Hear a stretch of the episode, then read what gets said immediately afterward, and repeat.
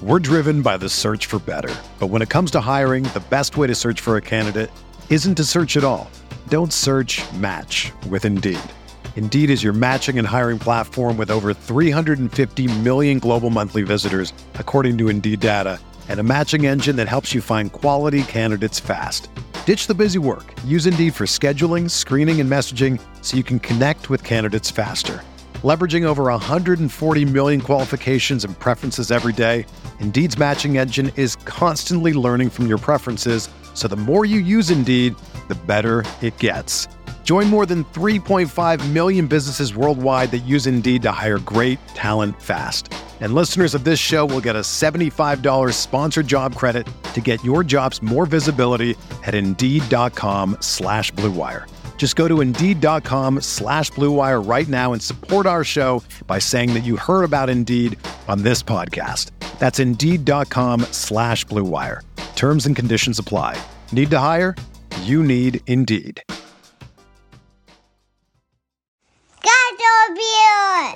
This week on the Garage Beers podcast, it's episode 46, and we are getting ready for one of the greatest weekends in football in Northeast Ohio or Ohio in general in a long, long time. First of all, joining us, former quarterback of the Ohio State Buckeyes, Steve Bellisari, is going to break down uh, the Buckeyes, their, their win over Clemson, the upcoming game against Alabama. We're going to talk about some of his time at Ohio State as well. And then we're going to get in to the Cleveland Browns, taking on the Pittsburgh Steelers Sunday night. Plus, we got our garage beers of the week and so much more. So come on up the driveway, pull out your favorite lawn chair, crack open a cold one, and join us for Garage Beers.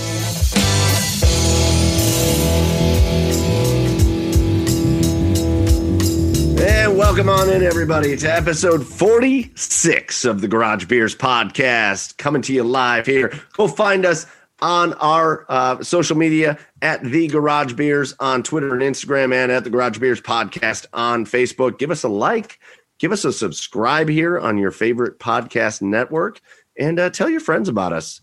Uh, with you, as always, I'm your host, Michael Keefe at Garage Beers Mike on Twitter and Instagram. Go give me a follow there. And with me, as always, are just the two best co-hosts that a guy could ever ask for. Over the east side of Cleveland, we got Chad Meyer at Garage Beers. Chad, what's going on, Chad? Hi. Hi. Boys, I am buzzing for the biggest weekend of football in Ohio in a long, long time. Yes. Long time. Yes. Buckeyes in the national championship on Monday, but I mean, typically that is our big weekend in Ohio football. Yeah, right. But the Browns are in the playoffs. Playoffs. But Chad, it's January. That's weird. We're playing meaningful football games in January. I thought we were supposed to talk to the about the Browns off season now, Joseph, but we're not. Yeah, guys, who are the Browns taking with the number two overall pick? No, no. Tw- if by if by two you mean twenty three, then yes, we can talk about that. Wait, thirty first. Weird, weird. Wait, thirty first. That means you have them losing the Super Bowl, Joe. Come on. Uh, you know, If we're gonna get there, we're winning that shit. the Seahawks. I don't know. I'm scared of the Seahawks. Oh, Yeah. shut up. I think that was You my are pre, so- that was my preseason prediction. You are That is so true. scared of you are so scared of random teams like the the the, the Eagles, the Seahawks. Oh god, trap game. He's like, Yeah, trap Yeah. game. Hear about no trap game in the Super Bowl. Yeah, but we're one we, we Hey, played. next season's pretty scary. You know, you don't want to. You know, put your best guys out there in that last game. we get to the we get to the AFC Championship. Joe's like the Chiefs could be a trap game for the Super Bowl. So you've obviously heard his voice uh, down there in Nashville, Tennessee at Garage Beers. Joe, it's Joey Whalen. What's going on, Joe? Um, underrated pizza. Not like brand because I mean cheap tonight. I was going to say like Nashville Pizza Brand. That would do a lot for us. no, here. no, no. It's just Domino's. Uh, but barbecue chicken pizzas are so good. I don't get Oh, why, why yeah. is that not more of like a popular. You, you're like, eh. I think it's the I'm- best. I'm- eh, it's like a hug. chicken pizza. It's like a hug. No. It's all right. barbecue chi- barbecue chicken pizza is good. Wait, hold on though. Hold on. Let's no do this. pineapple. No pineapple on it, right? No, there's no pineapple on this. Absolutely Oh, pineapple God. on pizza. Oh, Absolutely. No, no, absolutely on No. pizza. Not this pizza. No, Yes, pineapple on pizza is an No. absolute yes. no, You- no, doing no, your no, whole no, life is a goddamn travesty. No. Oh God, are you Have you kidding tried me? it? Are are you kidding me? We're gonna have to reevaluate this whole dynamic of the show here. with, with pineapple on your pizza, get the hell out of here. Okay, the the best chain pizza, in my opinion, is Jets Pizza out of Detroit. It it is, is good. incredible. It's good. It is good. Bacon and pineapple. Best. What's a better chain than that? Wait a second. It's not Domino's. Oh God. Bacon, Eh, it's just a straight ass pizza with it's their deep dish version though, which is delicious with bacon and pineapple. That's all that you What's put a, on the pizza. what's a straight ass pizza? What's a straight ass pizza? Well, like it's just cheese. It's not. It's like cheese and regular sauce, red sauce. It's not like any funky sauces or anything. It's just regular pizza Well, they with don't bacon be, and pineapple. They don't even put sauce on their pizza. I'm a sauce guy. I like I like a lot of sauce. Dude, you crazy? I like to be mopping up my pizza with my sauce. Listen, listen. Listen, How many times have you had Jets pizza sober? Come on. A ton, a, a ton. No, you haven't. No, it's like you my haven't. wife's favorite pizza. All right, all Oh, right. yes, and Fair my enough. my freaking mother lives next to a Jets Pizza, like literally a minute from Jets Pizza. Okay, okay. Shut all up, Chad. Fair enough. You drink, Shut up, Chad. You, you shut your you shut your face, Mike. Pineapple on pizza is delicious, It's gross. and It's anybody who says otherwise Listen, is trying to listen. step No, on no, the no. hopes and dreams of an average American. no, listen. Pineapple is gross on pizza. This is a firm take that is not up for debate. Oh, it's well. Listen, I'm a master debater, so it is up for debate. Okay. All right, guys. Listen, we got an awesome episode coming up. We're going to talk some Browns. Uh, we're going to have a little fun, but uh, uh, first, we're really excited. We're going to kick it off with our favorite segment of the week. We got a great special guest joining us for our garage beers of the week. All right, and now we are going to get into our favorite segment of the week. It's time for our garage beers of the week. Uh, we are excited, as we always are, when one of our guests decide to join us, and that special guest was an Ohio State Buckeye quarterback from 98 to 2001. He was a sixth round pick in the 2002 NFL draft. He's currently living the, the world traveler life, the dad life a little bit. Uh, and, and we're really excited to have him on. Uh, Steve Bellisari. Steve, thank you for joining us here on the Garage Beers podcast. Oh, thank you guys for having me. I'm really excited to be here and uh, looking forward to it.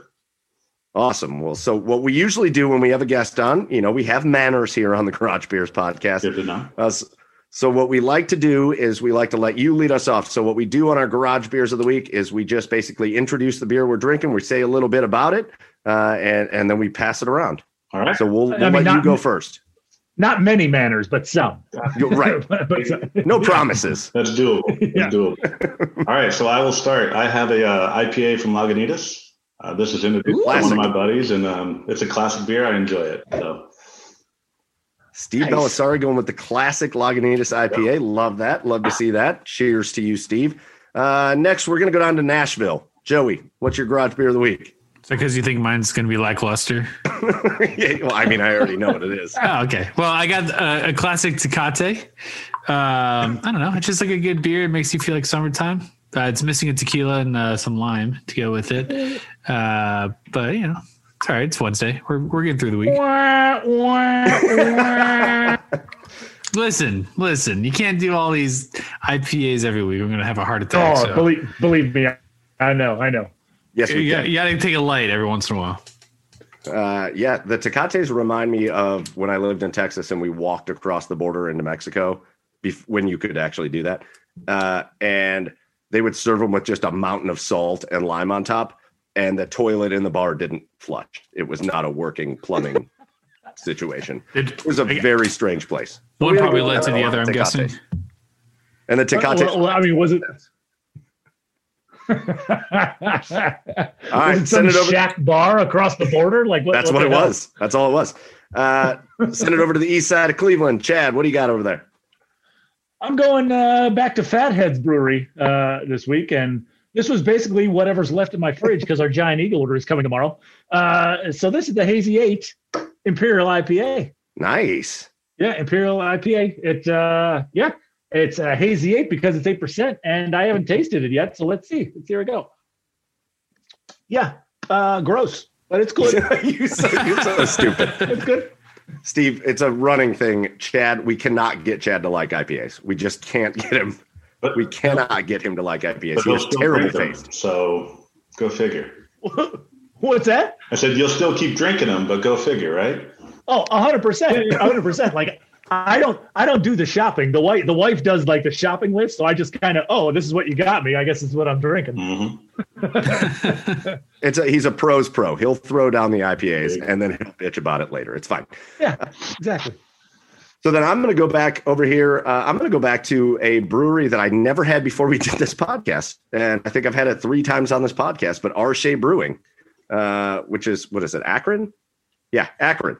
Uh, it's everywhere up here, and I don't ever remember seeing it. But I got a beer. It is called Twitchy, and it is an imperial stout aged on eggnog brulee coffee beans. And this thing is a beast. What the? Wow. Yeah, I don't even know what that is. But What this the is hell? a big beer, a big old imperial IPA, nine point two five percent, uh, and it's really good. This brewery, I had like three of their beers. They do not disappoint. They have good beers. R. Shea Brewing in Akron. You know, I've had some exotic beers before. uh, You know, uh, just a couple, but for the most part, I've been straightforward. Joey over there has had some straightforward stuff as well. Mike is always, well, this is a uh, 10, 10 and a half percent IPA from made from hops you can only find in the mountains in Peru, and uh, Yeah, it's Bringing the always- always spice, some sophistication. I'm bringing the spice. Yeah. So we got a couple classics in the Lagunitas IPA and, and in the Tecate, obviously. Yeah. Uh, and we've got a couple other ones, but those are our garage beers of the week. Gentlemen, cheers to you guys as we get going with the podcast here on episode 46. And to you, the listeners, cheers. Send us your garage beers of the week. Let us know what you're drinking and give us some recommendations. We'll go out and find them. So uh, let's get into a little bit about uh, Ohio State football, which we've just done a ton of, which we've just been really, really lucky to have some great Ohio State guests. And uh, another one in the list, Steve Bellisari. Uh, uh, really excited to have Steve on. Uh, let's just talk, Steve, for a minute about uh, before you got to Ohio State, your journey to being the quarterback, a really interesting journey. Uh, and then uh, we're throwing it back a little bit. I feel like a lot of the guests we've had from Ohio State were here in like 2015. They played in 2016. Yeah. Um, throwing it back a little bit to the 90s, your journey was interesting. You you came out of Florida, you committed to Ohio State, and you were a defensive back your first year uh, be, before you took over the reins. Uh, what, what was that journey like? And and did you go into Ohio State thinking that you were going to become the starting quarterback? Yeah, so it's an interesting story. I mean, if you go all the way back, actually, I come from a long line of Ohio State players, actually. My dad was a walk on for Woody Hayes back in 58 and 59. Um, and then my brother, uh, you know, obviously played at Ohio State as well, played linebacker, won the Rose Bowl, captain. Um, Yes. you know, ironically, at first I didn't want to go to Ohio State, right? I wanted to kind of do my own thing. Um, growing up in Florida, um, but then after going to camps and doing all these different things and going on the road and, and meeting a lot of different people, I knew Ohio State was the right place for me, um, and had that opportunity to come in as an athlete. Um, you know, in high school, I did both quarterback and safety, and uh, you know, I wanted the opportunity to do both. And my, you know, my freshman year, it probably looked like I was going to do a red shirt, but um, I'm trying to remember. I think it was um, who was it? Damon Moore was hurt, I think, during preseason. Yeah. They were like, "Hey, you know, do you think you want to play?" And I was like, "Well, sure, I'll do whatever I got to do." Um, Yeah. And then I ended up me getting on special teams, and you know, kind of one thing led to another, and then you know, going into the spring after that, you know, that freshman year, was you know, I had the opportunity to compete for quarterback, and kind of the rest is history. So Do, do you think you want to play? Yeah. yeah. yeah. How are you supposed to answer that as like an 18 year old kid? Yeah, that's a good question. I think um, you know, I think a lot of kids want to make sure they have that right opportunity of when they're going to start and try to align and have this plan. And I think the reality is, that any chance you get to get out there and kind of go make something happen, you got to take advantage of it, right? I mean, uh, the, the more you have a plan, uh, the less it's actually going to happen sometimes. It's just it's so you know it, it's fun to take it back to the 90s it's fun to take it back to those days where it's so different right like right now ohio state is somewhere there is a scout for ohio state that's recruiting a kid that's in like seventh grade to be the quarterback in seven years for Ohio State. yeah. Yeah. It- it's like, Yeah. especially for a program that size, i- i- especially in the Power Five conferences, there it, it feels like there just isn't that like athlete position anymore, where it's like you could be the quarterback, Yeah. you could be a running back, you could be uh, an H back, you could be a defensive back. It's like you're the quarterback from seventh grade. It- it's so different. Oh, I I think social media has unfortunately changed a lot, right? And you you have young Yeah. seventh graders putting out tapes, and they're on travel football teams and AAU basketball, you name it. And we're getting really specialized. But the reality is, if you go look into the NFL and some of the best players today, they were never specialized. They got exposure to so many different things. And um, Mhm. I think we're losing a little bit of sight of that in some of the youth sports. And I, it's cyclical. It'll come back, and you'll start see kids saying, "Hey, we're going to play and I'm going to learn other positions and experience." But it is definitely very different now. It's funny you say that because that's something I gripe about that a lot. We, uh, Chad and I cover um, high school football up here for a radio station, and there's it, it, it's a it's a very frustrating thing to watch because this didn't happen when I was in school. Sure. Uh, but there's a lot of schools where like the coaches expect these kids to just be specialized into football, or they expect them to be. there's a there's a little small district and their their baseball is their program. And their baseball coach is like, no, you're not going to play football. You're going to play spring baseball and winter ball and spring ball and summer ball. And I'm like, I'm looking at all these like best athletes I've ever seen, right? hmm Like LeBron James. LeBron James was going to be a wide receiver at Ohio State, Right. Or a tight end or whatever he was going to be. He played football. Mike Trout played a bunch of sports. I don't know where these coaches get this that it's just you have to just be a one sport athlete. It's a good question. It doesn't work. I can tell you that. If there's anyone listening that should, you know, question whether they should play other sports, I'll tell you right now, play all you can get. Um, Right. The worst thing you want Right. to be is the best player on your AAU travel team because you're going to walk into a world like Ohio State and there's going to be 25 to 30 other guys just like you. And uh, Yes. you better be ready to strap it up and play and compete because it's different. Yeah.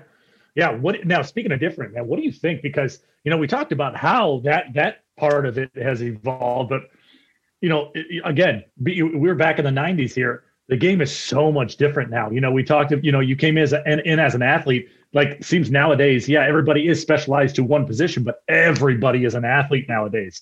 You know, you could you'd line up in the I formation back in the day. Nobody really does that anymore. Like a power running game is run from the spread now. What are your thoughts on how the game has changed and evolved?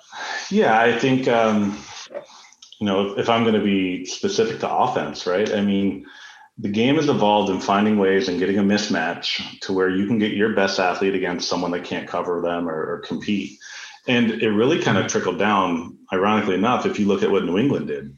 New England for years in the NFL created mismatches. Now they didn't do it with small, speedy guys. They did it with guys like Gronkowski, but they were the best at creating mismatches. And then that's all started to trickle down. And you know, as you go further down where you don't have a premier athlete at every position, the more you can spread the field and create that mismatch, uh, it, it changes the game, right? And so that's where you've seen in high school and college it really evolve is how do you get to those mismatches where you can win? And if you have one special player, you can really exploit that. You know, as you get into the NFL, you don't see the same offenses. They don't really click because man for man at every position, they have a premier athlete. So it changes your scheme and what you want to do. But that's really what's changed the game is just the philosophy of how do we get our best player the ball every single time. Yeah, it's that's it is a it's crazy and and like you said, imagine imagine seeing Ohio State line up in the I formation now.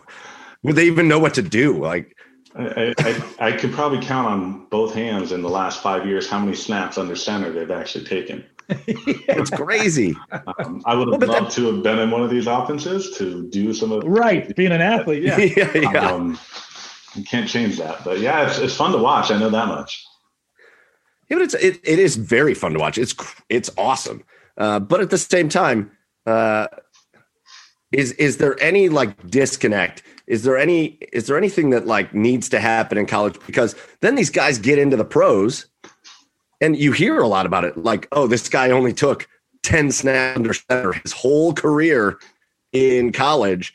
Is he going to be ready for this pro style offense? Like, it, it seems like that disconnect it, it seems like the pros are slower to come around. The NFL is slower to come around to that style. Yeah, yes and no. I think you know you look at a guy like Kyler Murray. It's it's obviously translated, um, and you could argue. You know, you look at um, Aaron Rodgers. I mean, I don't think he's taken a ton of snaps underneath center. Um, Yeah. but he'll do it every once in a while.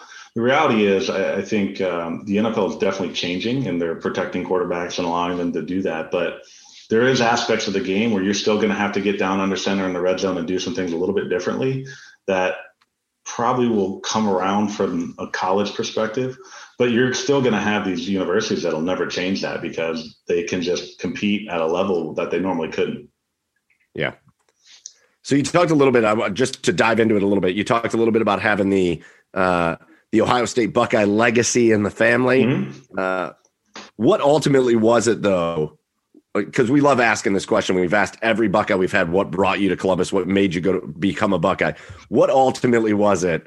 Was it your dad being like, "Don't come home for Christmas if you don't go to Ohio State," or was it was it what was it that made you say, "You know what, Ohio State is the place for me"?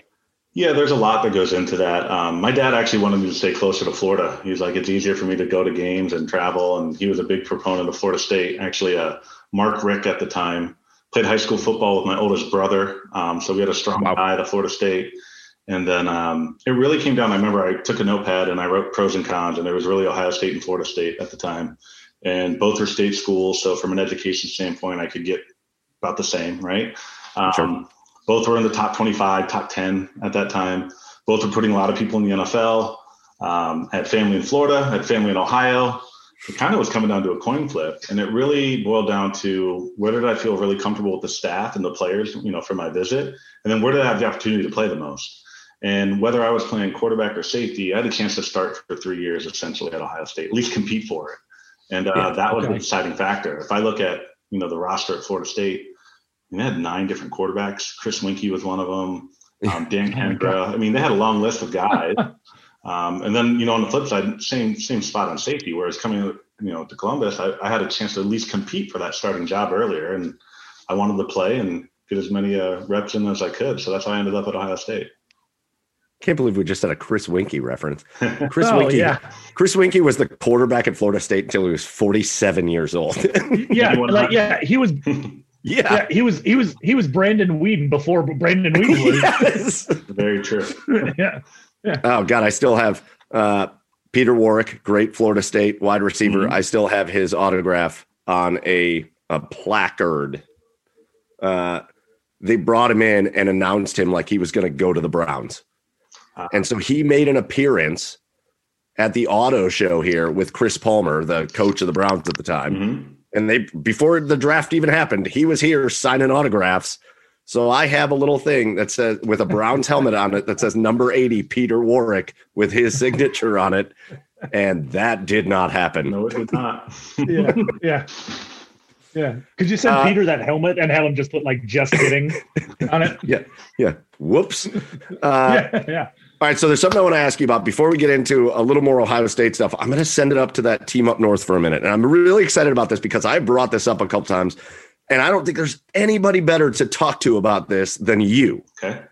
We've talked a lot about the Harbaugh situation in Michigan, and he just re-upped a contract, uh, and he's had a lot of these uh, decent years, but he just cannot get over the Ohio State hump. He just, if he has a great year and wins ten games, they are not beating Ohio State, or if they have a year like they did this year, they fluke out and try to not play Ohio State.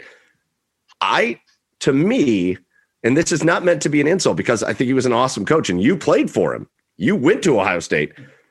It's a lot like John Cooper, isn't it? it like John Cooper had a lot of those years where where Ohio State would win nine games and they'd be great and they'd be pushing for like maybe we can get to the ch- and then Michigan would come and it was just like Cooper could not get over that Michigan hump.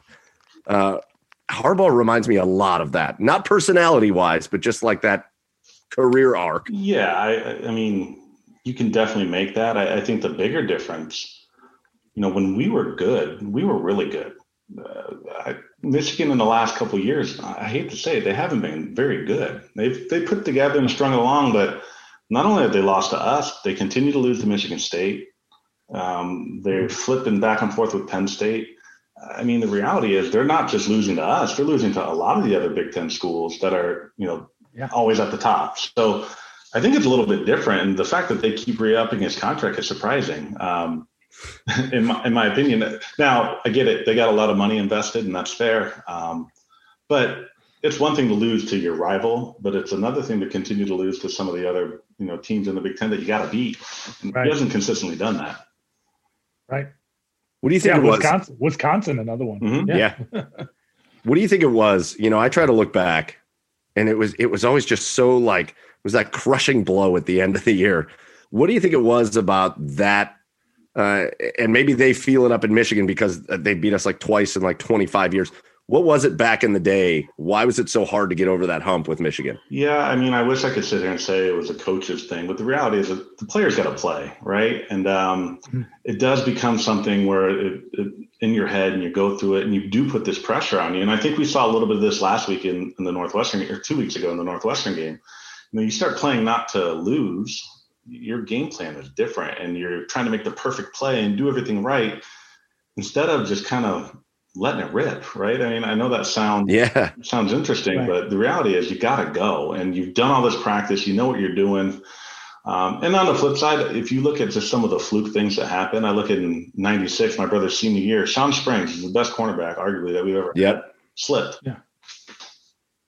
Yeah. Slip yeah. Right, right, just to slip. Um, That's true. Slipped and gave up an 86 yard touchdown. So you know, you look at things like that. They had a little bit of luck on our side, on their side, and we played tight. We didn't play loose. We were nervous, and I think you know you could argue that trickled down from the coaches. But reality is, we just didn't get it done against them. Um, I think we had the personnel and the players, but yeah, they were a tough nut to crack there for a while. Yeah, and they were. I mean, they were great teams. Obviously, mm-hmm. you guys, they, there were great teams at Ohio State all through that time. Uh, it just, you know, it's that, it's that ultimate. It's the hardest thing about sports, right? I mean, Cooper was a great coach. Uh, he did a lot of great things at Ohio State, recruited amazing players.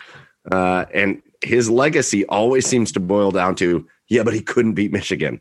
Unfortunately, that's that's true. I mean, but he won what over seventy percent of his games. And yes, you look at his tracker, and I don't believe Harbaugh's that close to that, right? So, I mean, yeah, you can draw the similarities, not beating his rival, but I just look at the consistency that Cooper had year in and year out. I think it was a little bit, a little bit better. So what was the difference? You were there. It was your last year. Your last year was Tressel's first year, right? Mm-hmm. So what was uh, what was any kind of noticeable difference? Because obviously, from a fan's point of view, there was a big difference. Tressel came in talking uh, immediately about Michigan. Really, yeah. Uh, he made that famous speech that they're going to beat Michigan that first year, and and you guys did, and and you never really looked back on that end. Uh, what were the big differences between Coop and, and Jim Tressel from from your perspective as a player? Yeah, I mean, behind the scenes, not much. Um, if you look at you know any CEO of a large corporation, there's a lot of similarities. I mean, you go to a lot of head coaches, you're going to find a lot of the same traits. I mean, I look at both those guys are unbelievable men that did a bunch of stuff in their community. They were great to the players. Um, now their styles of how they did it, I, I feel you know Tressel was definitely more involved in the day to day with his coaches, whereas you look at Tressel I mean, sorry, Cooper, he allowed, you know, Pagac to run the defense and his offense coordinators to run it. And he had the oversight at the end, whereas, you know, I think Tressel was just a little bit more involved, more hands on. Um, so that was probably the most noticeable difference. But you bring up something I think that was probably very different around the Michigan game. You know, the three years prior to that, we didn't talk much about it until the week of Michigan, right? It was like, hey, we're going to focus on what we have in front of us, and then we'll focus on Michigan. And I think Tressel did a really good job of just keeping that back of mind. Um, because then, yeah. you know, as you think about it as an 18 year old, right, you're pretty immature. It's not that big of a deal anymore because we've been talking about it this whole time and, you know, kids went out and played. So uh, you could say that's the biggest difference. But I mean, in, from my standpoint, those two are pretty similar. Just their execution and their style was a little bit different. I think that's such an awesome point you brought up. And it's something I've thought about for a long time uh, because whether it's we're we're a bunch of Cleveland guys, we're we're Browns fans. We've had years and years of Brown. And listen, yeah, right. It's awful. We know. My mom's from Rocky River. Um, ah, so me too. I, oh, look at that. I'm a I'm a closet Browns fan, um, an Indians fan. So it, it's it's all good. I get it. I feel your pain.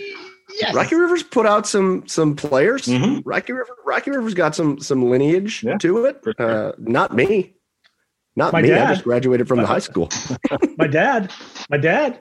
There we go. Rich Meyer. Hello. I, I broke my hand in uh, uh, what sophomore year in football, and I was like, yeah, football's not for me anymore. So uh, that was my that was my prowess. Uh, uh, yeah, but it, it's it's we spent a lot of time. We've heard a lot of like right we the Steelers thing. Mm-hmm. Oh, that's just another game. It's just another game. This is just another game. This is just another game. And and I think it's a great point what you brought up. Tressel didn't do that. Tressel was like, no, that's the Michigan game. Mm-hmm. And we're gonna. We've heard a lot of stories uh, and I don't know that you saw this, but we've heard like you only had the one year, sure. Uh, but we had we had like Mo Hall on here, and he used he talked to us about how Tressel would make he would make practice. You would practice plays that you would never run ever. Mo Hall told us the story about the year, the next year when they went to the national championship. They practiced that option run that he scored against Michigan every week in practice. Yeah. And he was like, Why are we doing this? Why are we doing this? And then the only time they ever ran it was at the end of that Michigan game to take the lead and go to the national championship. Uh, so it's I think it's kind of cool. I think that's a great point. He put an emphasis on it. He didn't make it bigger than other games, no, but he put it back in mind. But if but if you look at our coaches since, it's never changed, right? Urban did the same thing. Coach Day has done the same thing. Like they continue to make sure that like that is a focal point right, wrong, or indifferent. And the reality is in college sports, if you don't beat your rival, and doesn't matter how many games you win, you will not be there long. Like that's just that's right. the reality. Unless you're Jim Harbaugh. right. yeah. Yeah. then you get contract extensions. Right. Right. Hey, congrats. You played Ohio State this year. Here's a contract.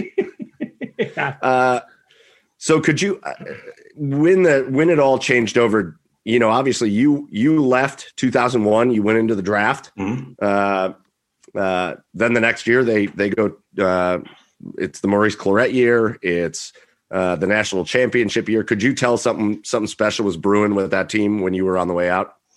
Yeah, I mean, if you look at the the late '90s in general. I mean, you look at 1998, how good our football team was. Yes. Um, and we had a punt hit a guy in the back, right? Um, we lose to Michigan State. We go out and kill Texas A&M. I'd argue we beat uh, anyone in the country that year. Um, you know, 99, 2000, candidly, we weren't great. We were middle of the pack. Um, we were getting better, and I just think the pieces finally came together. They got rid of a quarterback and got Craig in there, and they they got infinitely better and won the national championship. So um, no, the pieces were always there. They really were. Um, and if you look at any great national championship team, they've always had defense that's been amazing. And that's been the differentiator, right? And I look at this year, everyone's kind of downplayed our defense, but we look at what we did last week, right? We played awesome. So yeah, um, the pieces were always there. I just think we finally put them all together that year and had a little bit of luck go our way every once in a while. And we won some big games. So. All right, so let's talk about Ohio State now. Mm-hmm. Uh, and obviously, last week that was a blast. That was yeah. That was a blast. That was a, there is nobody. I, I, Harbaugh put Harbaugh aside. He's just over there. I don't know that there's anybody I think I've ever wanted to beat uh, Uh, or one. I talk like I'm playing. I didn't play in the game. I don't think there's anybody I've ever wanted a team that I root for to beat more than Dabo Swinney. Like that was just that was so great.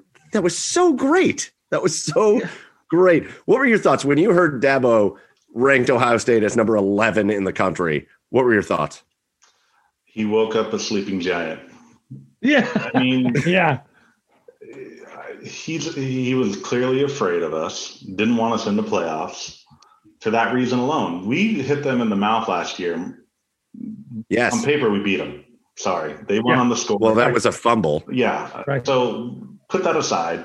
Um, we beat him up last year. We did. Yes.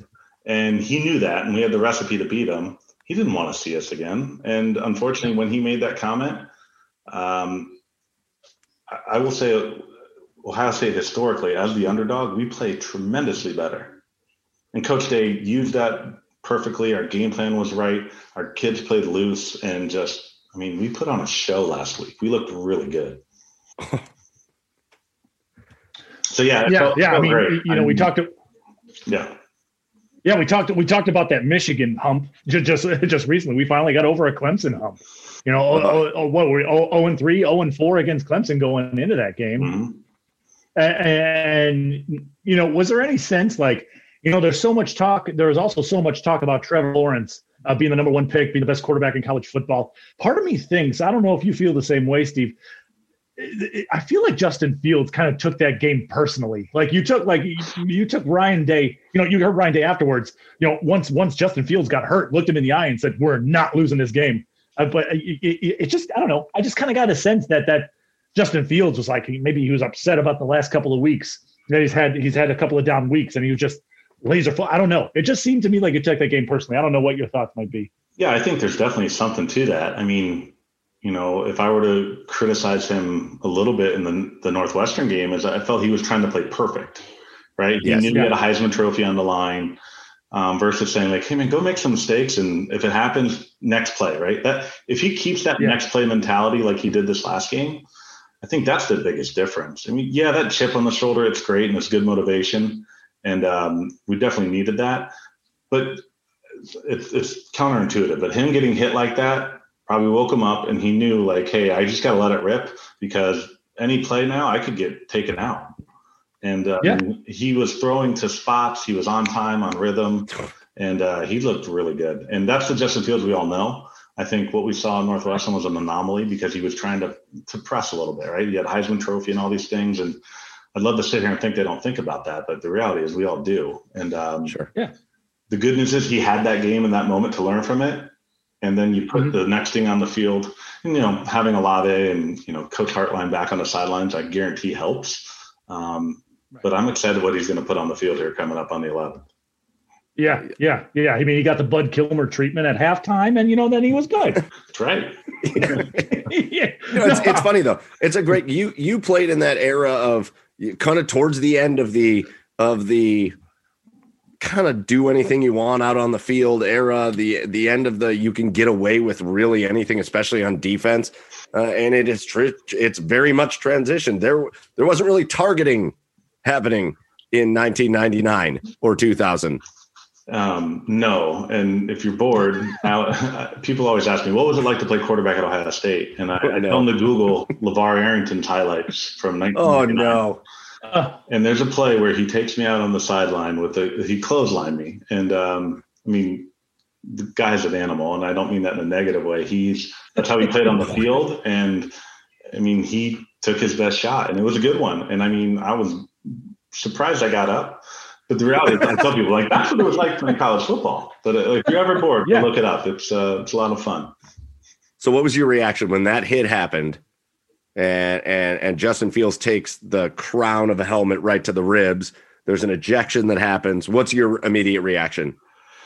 You know, I get so torn with this targeting call because it's a really slippery slope, right? You'll have plays where we got, you know, last year we had a guy get kicked out because, you know, someone ducked and then it, it turns into a targeting because it forcibly hit someone in the head.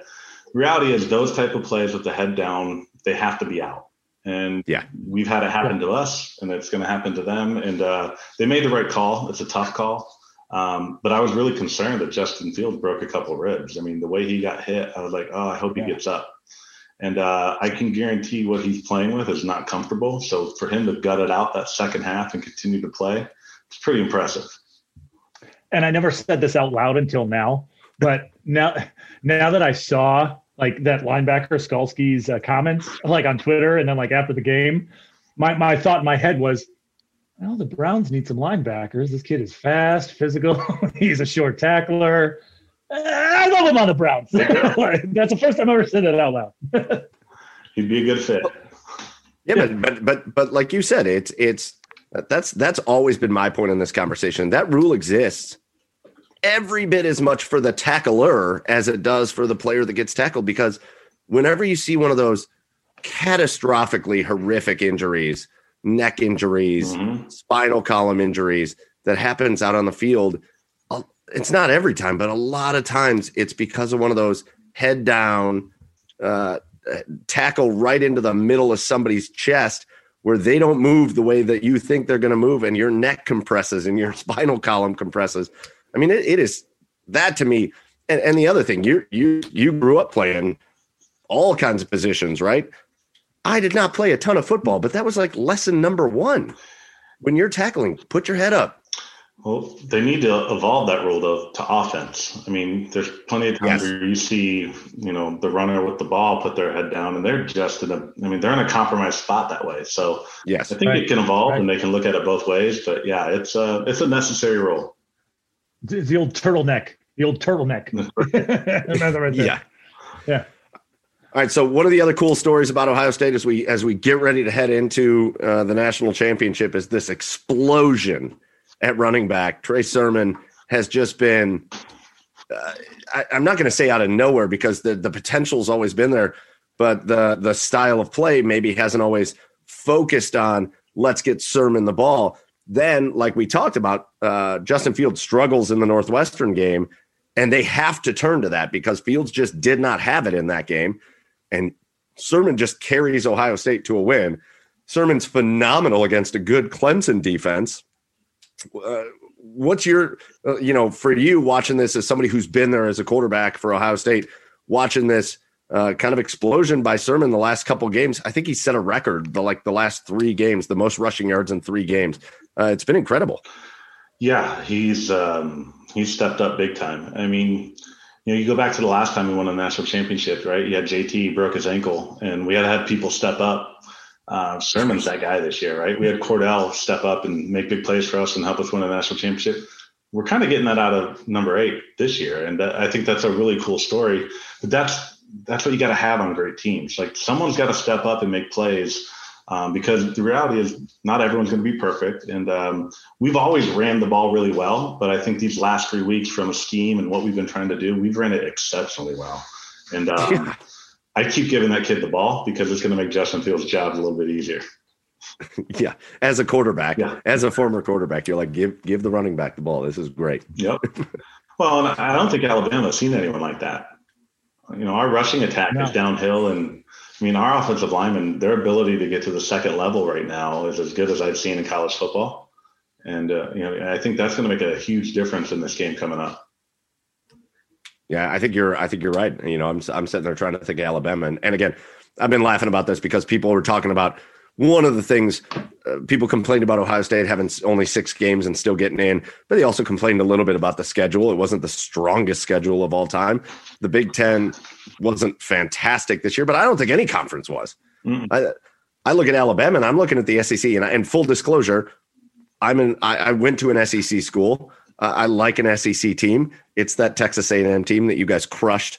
Uh, they weren't SEC back then, but uh, I, that was probably the best running team that they faced because the SEC was down this year. There were no good teams in the. It was Alabama, A and M, and Florida, and maybe Georgia, depending on the week. Uh, but uh, but yeah, there weren't there weren't a lot of good running teams for sure uh, against Alabama. So I think you're exactly right there. I think they they're going to see something if Ohio State continues to run the ball the way they have, uh, they're going to see something they have not seen all year. Yeah, I would agree. I think um, obviously Alabama was a cut above everyone in the SEC, and for that matter, yeah. everyone in the country. Right? They are undoubtedly the number one team. Um, but I, I, would I would contend from a matchup perspective, we have the personnel to beat in Alabama. It's going to be an uphill climb, no doubt about that. But uh, if there's anyone that can do it, it'd be us. Now, now, yeah, let's get into that game a little bit, Steve. Yes. We, we um, uh, so to to me, I, I I don't know. You know, you can just give me your initial thoughts after this. To me, it's it's going to be quite the shootout because because the matchup that scares me the most when it comes to that Ohio State defense is DeVonta Smith and if Jaylen Waddle plays. Yes. And, it, and it's it's you know it, so I, I, if they don't get pressure on Mac Jones, I feel like it could be a long night for that Alabama for that uh, uh, Ohio State secondary. So to me, this kind of just screams uh, like a game of. Uh, again, this is assuming that we don't get pressure. This just screams like a game of whoever's going to have the ball last. What are your initial thoughts going into this matchup? Well, it's going to be a high-scoring game. Fact. Um, yeah. I mean, Alabama's defense is extremely good, but they're not nearly as dominant as they've been in years past. Um, yeah. Sarkisian and his play calling right now is the best I've seen in college football, period, in my entire life. Yes. Um, his game plan and his ability to get the ball to his playmakers, and Mac Jones running that has just done a really good job. Um, so they're going to score points. I mean, if I had to break it down, really going to come down to two things, in my opinion. It's going to be turnovers and then special teams. If you look historically, Saban's teams have been really good in offense and defense in their scheme, but special teams they they've not always been the best at times. Um, and if I were to say historically, Ohio State teams are a little bit better on special teams. This is me being biased. Um, the reality is our defense needs to buckle up. They're going to score. We got to get a couple stops and maybe a turnover here or there. But if we can get out of there with a couple stops and a you know a turnover or two, we can win the game. If not, and we try to stop them every single time and give up some big plays and lose momentum, it's going to be a long night. So uh, to me, it's it's understanding that they're going to score points. Got to get a stop here or there. We get a couple of them, we're going to be in good shape. Yeah, on paper it looks great. You brought up Sarkisian, uh, next head coach at Texas. Uh, Tom Herman when, uh, is out of Texas. Sarkisian's in. Uh, uh, you brought up a couple things, and obviously the first thing that stands out: the three of the top five Heisman finalists play for Alabama's offense. Mm-hmm. I mean, uh, the running backs amazing, the quarterback's really good. That the Heisman Trophy winner is, I think, one of the best players I've seen at the wide receiver position in a long time, and that's saying something.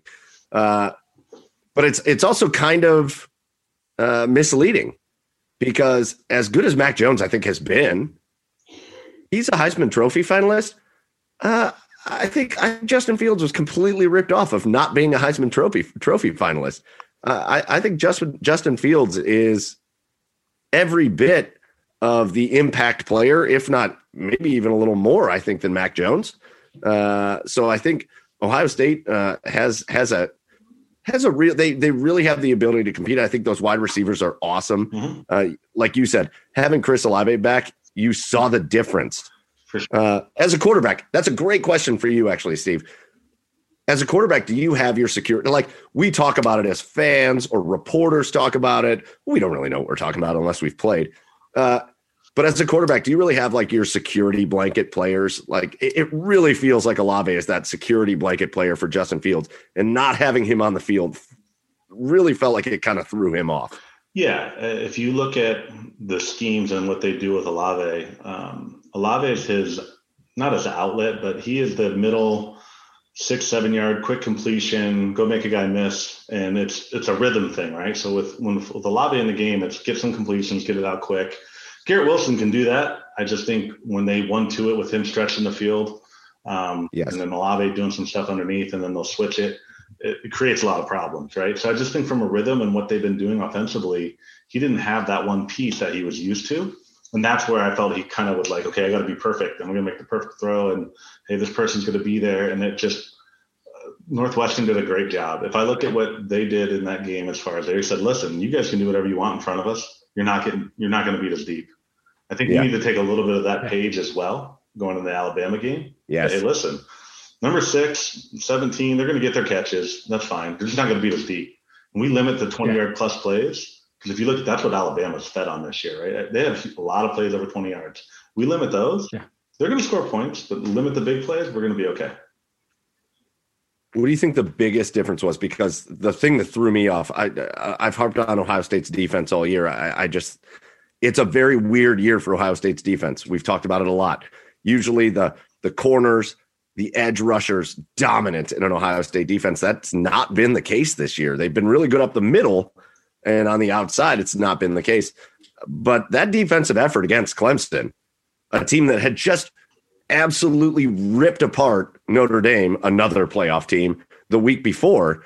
Uh, what did you see as the big difference uh, in Ohio State being able to really contain that Clemson offense? I think it, you know, those first couple drives, they took their shots, right? And they got points. And then we finally got one stop, right? And that momentum off that one stop, it really started to kick. And that's a big thing at this with kids this age. So I think our play calling and our schemes was really good and the kids executed. It really was just a matter of, hey, we stopped them a couple times. Then we got a turnover. I mean, so it just, it really, that momentum grew. Um, you saw at the beginning they tried to exploit the edges, right? They said, "Oh, we're going to get to the outside," and they did.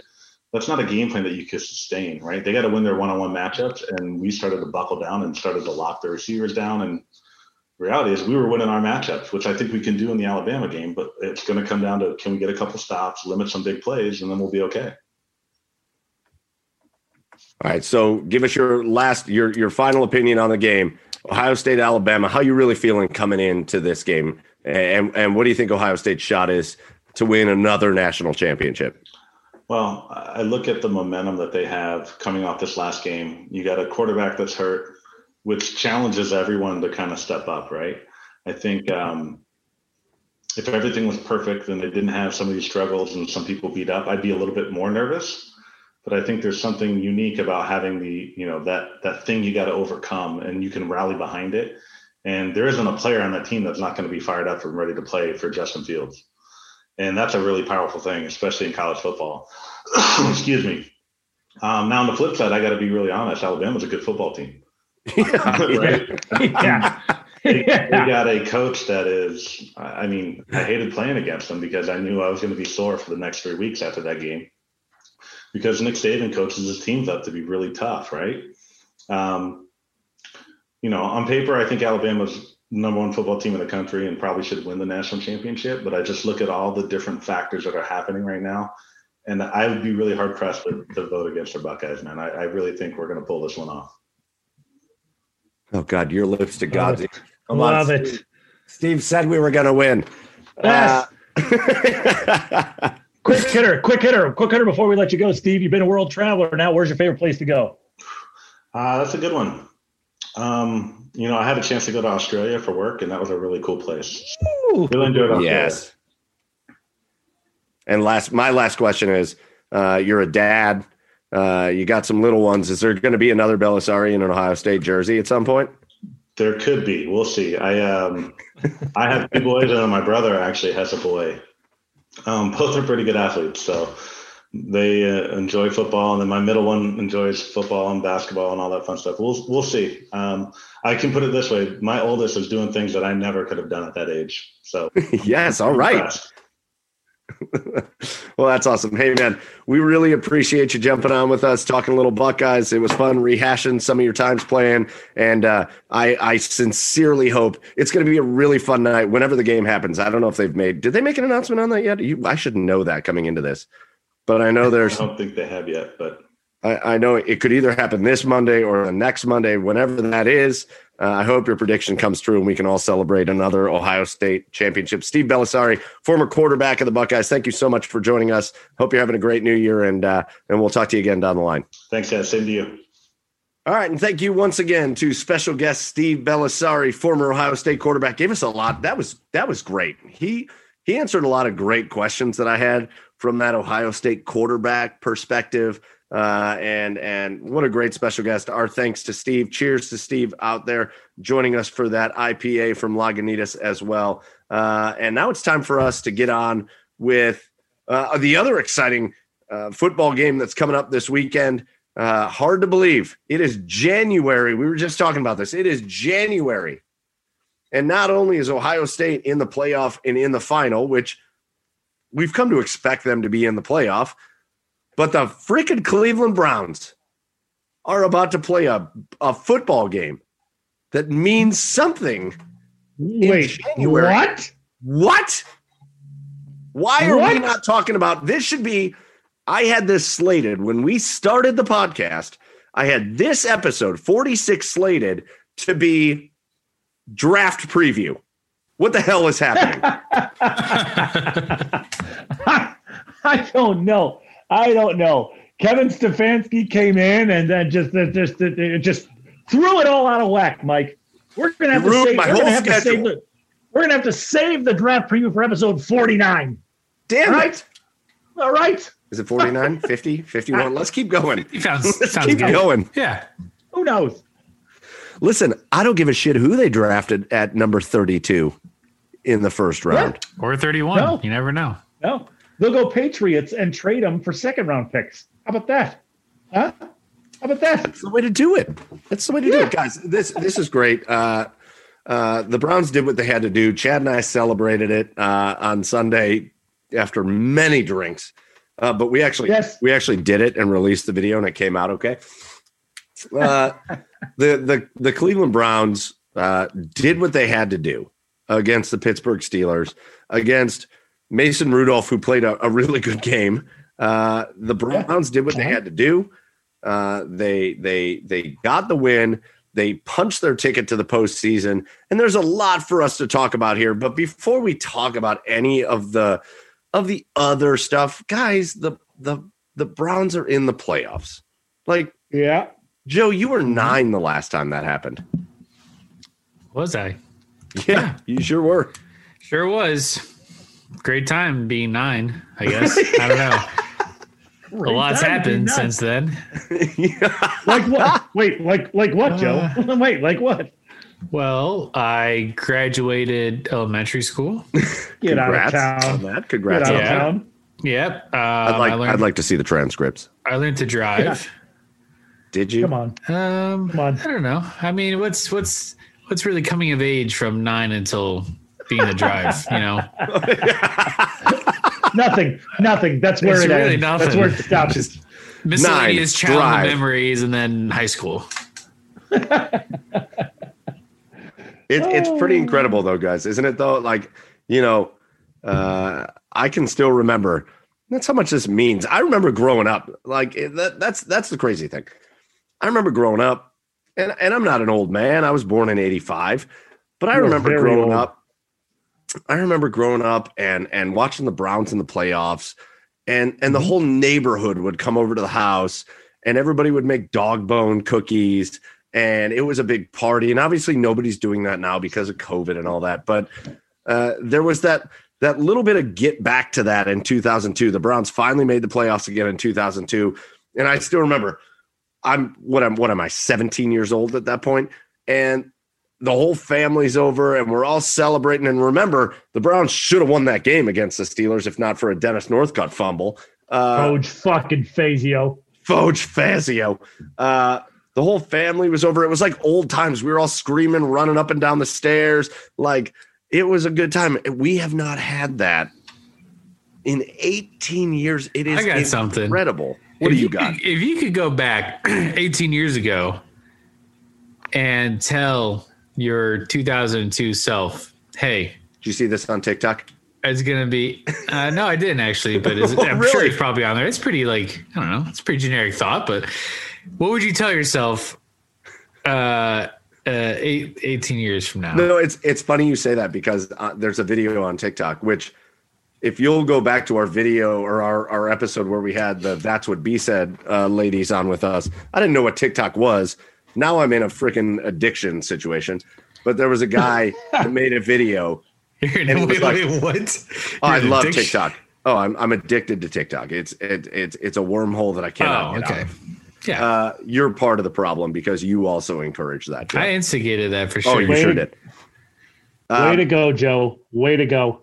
There's a video that he made though uh, and it's like of himself 18 years earlier like celebrating that the browns made the playoffs and then he comes in the room and he's like it's me from the future don't get too excited you're not going to do this Oh. again for 20 years Uh, oh no.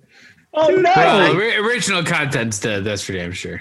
it's um listen it's it's it's sad in a way and here's what i mean by that. Um even for a guy like you joe uh and you were old enough to remember when the browns made the playoffs in 2002 I don't because I didn't even follow football back then. yeah but it's sad in a way that there's there's this generation of of kids and uh, of younger people that grew up that just have no idea what it's like. That just have no, No. idea. Like joe you have lived through uh these indians years that have been phenomenal you have you've you've lived through a Cavs championship and all of those things i i will never compare them i hate the people that do i hate the people that do like, oh, one team's better than the other, we got to fight this. Well, no, we can love all of our teams. There's plenty of room in our hearts for all of our teams. But like, there is nothing in the world like this city that we live in or your hometown, Joe, Mhm. when the Browns are good. There's nothing in the world like it. There's nothing like it. And so it makes me sad. Part of me makes me sad that there's this whole generation of people that have no idea. Mhm. It, it's been the factory of sadness for decades, Right. and nobody has any idea. But it's also just so exciting, like just being able to experience the Browns in the playoffs again. It is so exciting, and and I'm I'm pumped. I'm so pumped. Yeah. Yeah, you know, uh, it, it's. It, I mean, it started with the Cavs championship, you know, in 2016, you know, because and then uh, uh and then shortly, a couple, just a short couple years after that, you know, the Browns looked like finally having a culture change. And you know, and with how Indians have been, I mean, I know we have our questions about them, but you know, they've been winning division championships. You know, they went to the they went to the World Series uh, back in 2016. It, you know, I was just thinking, I'm so glad that my kids are growing up in an era where Cleveland wins. where, where, where, where Cleveland wins, where we have good sports teams. You know, before then, I, I was just kind of afraid because like I, I don't know like I like I felt like I might have had to prepare them for the constant disappointment like you know like like I don't know like tell them we're gonna go get ice cream and then drive right by it and be like eh, maybe next year. You know that like that's how I would just condition them for God. Oh, that's, that's how I was just gonna no. con- condition condition them for constant disappointment. But uh but now yeah I, I, we're gonna grow up in an era where where where where Cleveland wins, and that's such a good feeling to know that like the the, the Cavs are on their way up with, with with with how they started. You know, even yes. even after LeBron won the championship, they're back on the way up this year. The Indians, they have the right people in place. Uh, you know, with Terry Francona in that front office, they're still going to find ways to try to stay competitive. The Browns finally, finally looked like they've turned a corner and got it right with Stefanski and Barry, and it looks like we're going to be good for years to come. This is just such an exciting time for for, for kids nowadays, in, like nowadays, to grow up in, a Cleveland sports era where we're actually pretty good, and it's going to be awesome. It's only going to get better from here. Yeah, listen, it's uh, uh, there's been a damper on the week, right? You you win the yeah. game against Pittsburgh, and and you punch your ticket to the playoffs. Um, and you immediately get another matchup with Pittsburgh, which is just how this shit should go. Like if we're going to make our first appearance in the playoffs in almost two decades, this shit needs to happen against Pittsburgh, and it's going to. Um, yeah. But it's not going to come without its challenges. Obviously, yeah. it starts with the head coach, Kevin Stefanski. Uh, COVID has absolutely destroyed the Browns. Uh, and and yeah. frankly, it, it, feels like it's only it. It's like COVID is just an Ohio thing at this point. Like if you live in Ohio, hey, it's COVID. Anywhere else, you're fine.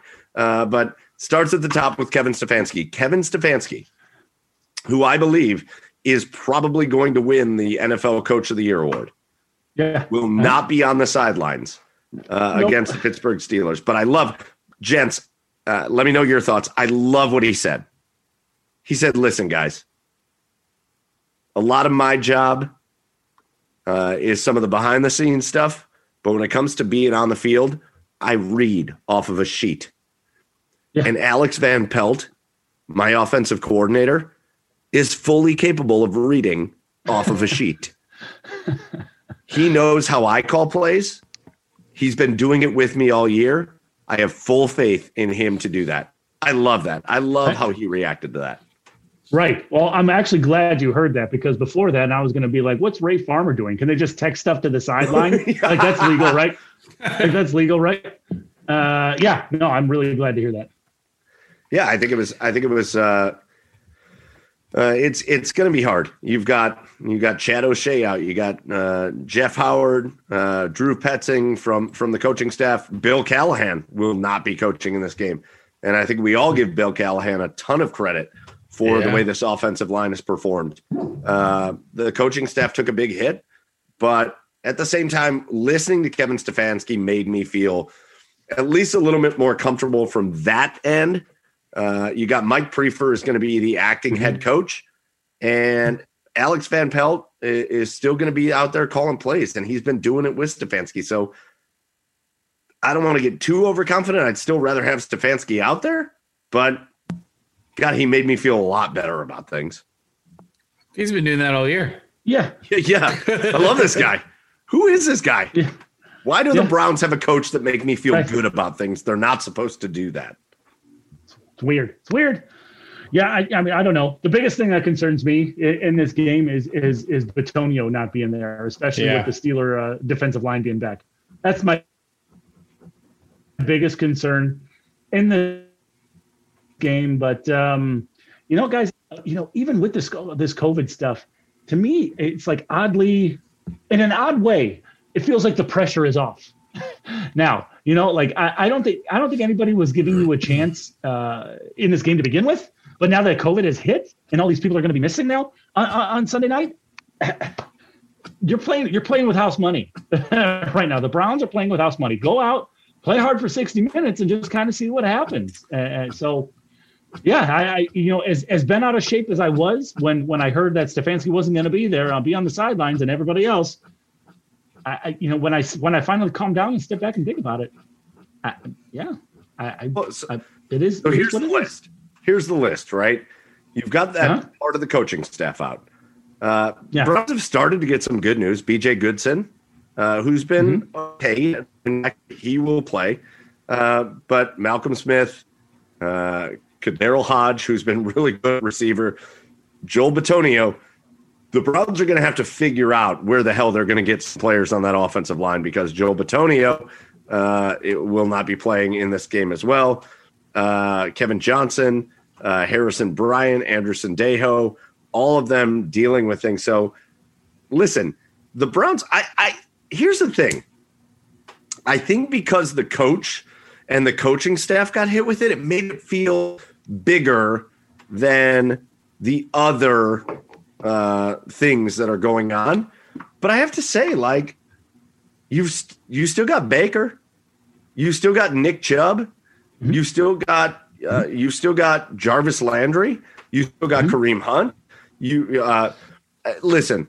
Uh, we'll talk about this too, but uh, you still got a lot of your play. You still got Myles Garrett and Larry Ogunjobi and Sheldon Richardson, and you got a lot of your playmakers that are gonna be out there. Uh, I think it's a little bit overstated how hard this is hitting the Browns. Yeah. So I'm. I mean, look, I. It kind of is what it is. Like it's something that they've been dealing with all season. Every team's had to deal with it at some point. Unfortunate timing for some of our people to miss the first playoff game in 18 years, but I think that the guys that we have are going to put their heads down and grind. I think that, you know, we do have some depth in some positions that are affected, and uh, we still have our big playmakers out there. So um, I think it's going to be maybe a little more pass heavy than we're used to seeing uh, with the Browns, just because our offensive line's kind of beat up. Um, they're going to want to avoid any any TJ Watt interactions with Baker Mayfield. Yeah. Um, but you know, I, I think uh, our, defense is built kind of well for the Steelers offense, uh, unless if Big Ben decides to do what he did at Indy two weeks ago and start slinging it downfield again, which would be catastrophic. Um, but listen, I agree with you, Joe. I think again, I think it was all a little. It, it, losing Joel Bitonio is is brutal. One, on an emotional level, Joel Bitonio is the longest tenured Brown that we have on the team. And the one time he gets to make the playoffs, it's like, yeah, to have COVID. But two, uh, I, I, think it's a little overstated. I think uh, he he's a rough one, but a lot we've been playing without these players and we've been playing without some of these positions. But the fact of the matter, like you said, Joe, you've still got your playmakers. And here's the other thing. Uh, I know the Steelers played Mason Rudolph last year or last week, but um, they haven't played great with Ben Roethlisberger. The only thing that scares me is that Indy game. I mean, I know that was one game out of literally the entire season, but it, it kind of makes me feel like you know maybe they've had been on like some type of like pitch count going throughout the season, and then no they way. get to this they get to this Indy game, and he's like, all right, you know, let's air some air some passes out, and all of a sudden he's slinging downfield and uh, looking like kind of vintage uh, Big Ben, and and then he rests a week, and I don't know, I just I kind of have an eerie feeling. I, I think he's going to come out and kind of throw us off. I don't think it's going to be the Steelers offense that's been you know dinking these five seven yard passes moving downfield. I think they're going to stretch the field with Diontae Johnson, and I think that you know Juju's going to get his you know short to mid level passes of workload, and I don't know. I, I wouldn't I wouldn't necessarily write off uh, this offense just because Big Ben hasn't been what Big Ben has been. Here's the thing though, and Chad and I talked about this in the little recap video, and this is this is the thing that I want to see from the Browns. Joe Woods and his defense is very much a rush your defensive lineman, drop everybody back into coverage type of defense. And a lot of times that's great when you have Myles Garrett and you have Olivier Vernon, who's not going to be playing because he ruptured his Achilles. That's a tough loss, by the way. Uh, and you've got Sheldon Richardson and Adrian Clayborn and Larry Ogunjobi, and you've got an amazing defensive line. You really do. But you have to understand that this is what I want to see from Joe Woods. And we didn't see it last week. And I'm hoping we see it this week. The adjustment I want to see from the Browns defense, you have to be willing to blitz sometimes. Mm-hmm. And Ben Roethlisberger is one of those quarterbacks that you can blitz with success. We've seen it.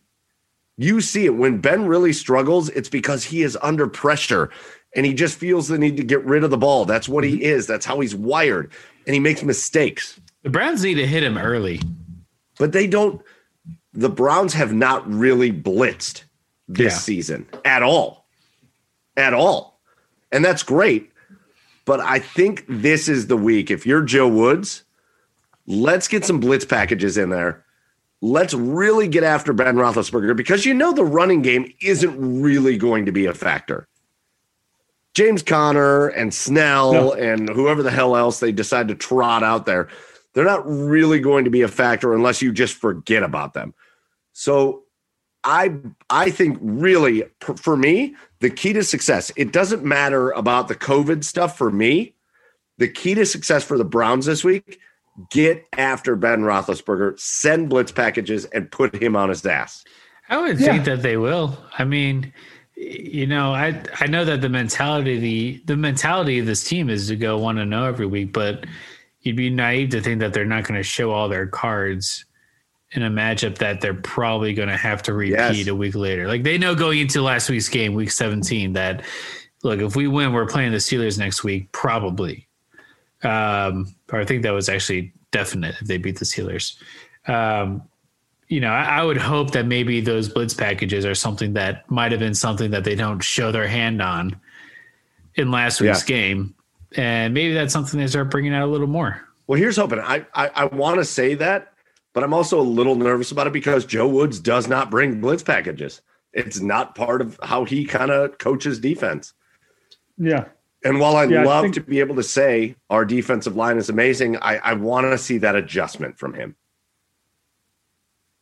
Yeah, no, I would agree. I mean, Joe Woods, uh, he's not really a blitz packet. I don't know if that's it's probably a combination of the personnel that he has and just the kind of just the that the way he coaches. But you know, uh, that's going to be a key. You know, we talked about it on the recap video, Mike. Uh, you know, Ben's mobility is a is a shell uh, of what it once was. So if you can get to him early, he is very mistake prone. Yes. Uh, you know, you can you can you can get a couple of turnovers uh, off of him, uh, but that that is going to be the key. Uh, just because you can't let Ben sit back there. You know, he is still even even though he is very old now, he is still good enough to be top. Uh, you cannot uh, let him sit back there, and and that's going to be the big key is, is pressure. And then you know, um, if you're if you're the Browns, um, you know, I, I think nerves are going to be a part of the factor, especially in the early going. Well, listen, guys, it's a, it's a crazy year. Uh, it's it's it's a lot of fun. I'm looking at the NFL playoff schedule. You've got no team in the AFC made it with less than an 11 and 5 record. That's incredible. Like 11 and 5? Do you know how many years 11 and 5 gets you a bye week? and, and and this year, if you weren't 11 and 5, you didn't make it. Ask the Miami Dolphins, 10 and 6. The Miami Dolphins are sitting at home this week because they didn't win 11 games. It's uh, there's so many good games coming up on the schedule. You got the Colts and the Bills. That should be a ton of fun. Still a good, a good Colts defense against the Bills have been phenomenal. You've got the Rams and the Seahawks in a divisional game. That should be a boatload of fun. The only game that looks like it's going to suck is Tampa and Washington. Ugh. Gross. but you got the Ravens and the Titans. The Ravens are looking for Ravens are looking for some revenge from last year. Uh, Titans knocked them out last year. Uh, and this year. Well, and this year, you're right. And this year, and this year, and this year. Uh, it just what a slate of games. Uh, it's going to be a great NFL weekend. It's going to be a great college football week, hopefully. Uh, but guys, like you said, Chad, you said all of Ohio. I don't know about all of Ohio because Cincinnati was playoff bound earlier in the decade. but here in Northeast Ohio, you got the Browns playing Sunday night. You got the Buckeyes playing for the national title Monday night. I don't know how this could get better. I I I, I don't know what more you could ask for than this in in football in Northeast Ohio. Well, the Indians could sign a power hitting right fielder. Well, that's not going to fucking happen. Oh, okay. Sorry. Jesus Christ. I'm just waiting. We can't got, have it all. I, listen, I can't have it all. Can't have it all. Listen, not to bring bullshit into this, but we got fucking, we got idiots storming the Capitol building, and they are idiots. I'm not even. I'm. I'm tired of being polite about it. Idiots storming the. I'm, we've got COVID crushing the Browns. We've got COVID crushing the Buckeyes. I'm just. I'm just sitting here waiting for the Indians trade of Francisco Lindor to come through. Oh, no, that's not going to happen for a while. What makes you say that? Uh, basically, uh, if he, uh, from what I read, you know, Ken Rosenthal was on uh, what show? I can't remember, but he was on a show on Sirius. Roseanne. What? What? Roseanne. Roseanne. Roseanne Barr. Was he on Roseanne? I don't know. Uh, yeah, no, I don't know. You said he was I, on I a show. Remember. I'm just trying to guess. No, he was on a show on Sirius XM uh, oh. for a while, but but he um, but he's but he's quoted as saying the reason why the uh, trade Lindor trade hasn't happened yet is because of the market value. The, the first of all, the amount of uh, premier Great. shortstops that are going to be on the market uh, this this coming off season, and um, he might, depending on what happens in arbitration, if it gets too high, he he could be traded if if he gets too low. I think I, I don't want to. I'm probably misspeaking, but there's go look it up. Ken Rosenthal, Ken, Ken Rosenthal explains exactly why the Lindor trade hasn't happened yet, and we might he might be an Indian uh, this season, and uh, we're just gonna we're just gonna go ahead and play this year with him and just not get anything gonna, for him, and we're just gonna let him go at the end of the yeah. year. We're just gonna let him go. Wow. Yeah. All right, so uh, to finish, oh, and, te- and, teams and teams are reluctant to give up prospects right now just because of the financial calamity that the MLB is in. I guess. So whatever. I get it. Uh, to finish, uh, did something fun tonight, gents. Did you? Uh, I don't, I, don't, know if they have this. I don't know if they have this in Nashville, but up here in Ohio, uh, they they have igloos at restaurants. We have yeah. igloos. You guys have igloos? Have, yeah, we invented the igloo. Yeah, you idiot. Shit. Not Mike, like Mike, the actual igloo, but like yeah, igloo on bars. We've had those for years. Uh, yeah, right. We've had them. It's fine. But obviously, they are much more popular uh, this year because of COVID. Not the uh, actual igloo. no, that was not. Are you sure that wasn't invented by Andrew Jackson in Nashville, uh, he, he, did a lot of shit. Not a lot of good shit, but maybe. All right, fair. Uh, took the wife to an igloo tonight uh, down in Merwin's Wharf uh, in downtown. Uh, it was a it was a good time. It was it was nice. We haven't done that before. Uh, I don't know. Have you guys you guys done that? Chad, have you done that up here? Have you have you hit the igloo? No, no igloo. I've seen igloos. The only place I've seen I've seen igloos out here on the west side is or east side, excuse me. Oof. On the east side Oof. is uh, at the Hooley House. And that's why I asked you in the text when you sent us the picture of it. I was like, "Are you at the Hooley House in Man Manor?" Um, Hell no. And uh, and, and, but yeah, I, I have seen them, and uh, yeah, it looks it looks looks cool. It's a great uh, option to COVID. Listen, it was nice. My wife and I, my poor wife, I haven't gotten her like out on like a date or whatever. It just has been hard and we're trying yeah. to abide by COVID rules and it's yeah. been hard. and we went out and just we sat in an igloo and we had a great time. I don't know if it was worth it. I mean, it was worth it to have the time with my wife out on a date. I don't know if the money was worth it, but uh, but yeah, igloos. I, I recommend especially if you can find one that doesn't charge your mortgage. Uh, go give it a shot. We Dad, are I would go find one out. We are an igloo podcast right now. We're we are.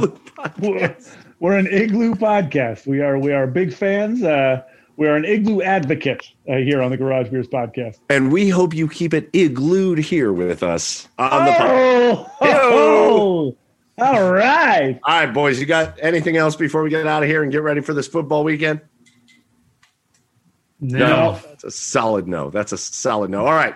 So then we're going to get out of here. First of all, we got to say thank you to our special guest, guest Steve Bellisari, former Ohio State quarterback. Uh, uh, what a good time we had with him, drinking a beer, talking some football, getting ready for the Ohio State National Championship game against the Alabama Crimson Tide. That comes at you Monday. And before that happens, Sunday night, we got the Browns and the Steelers going at it.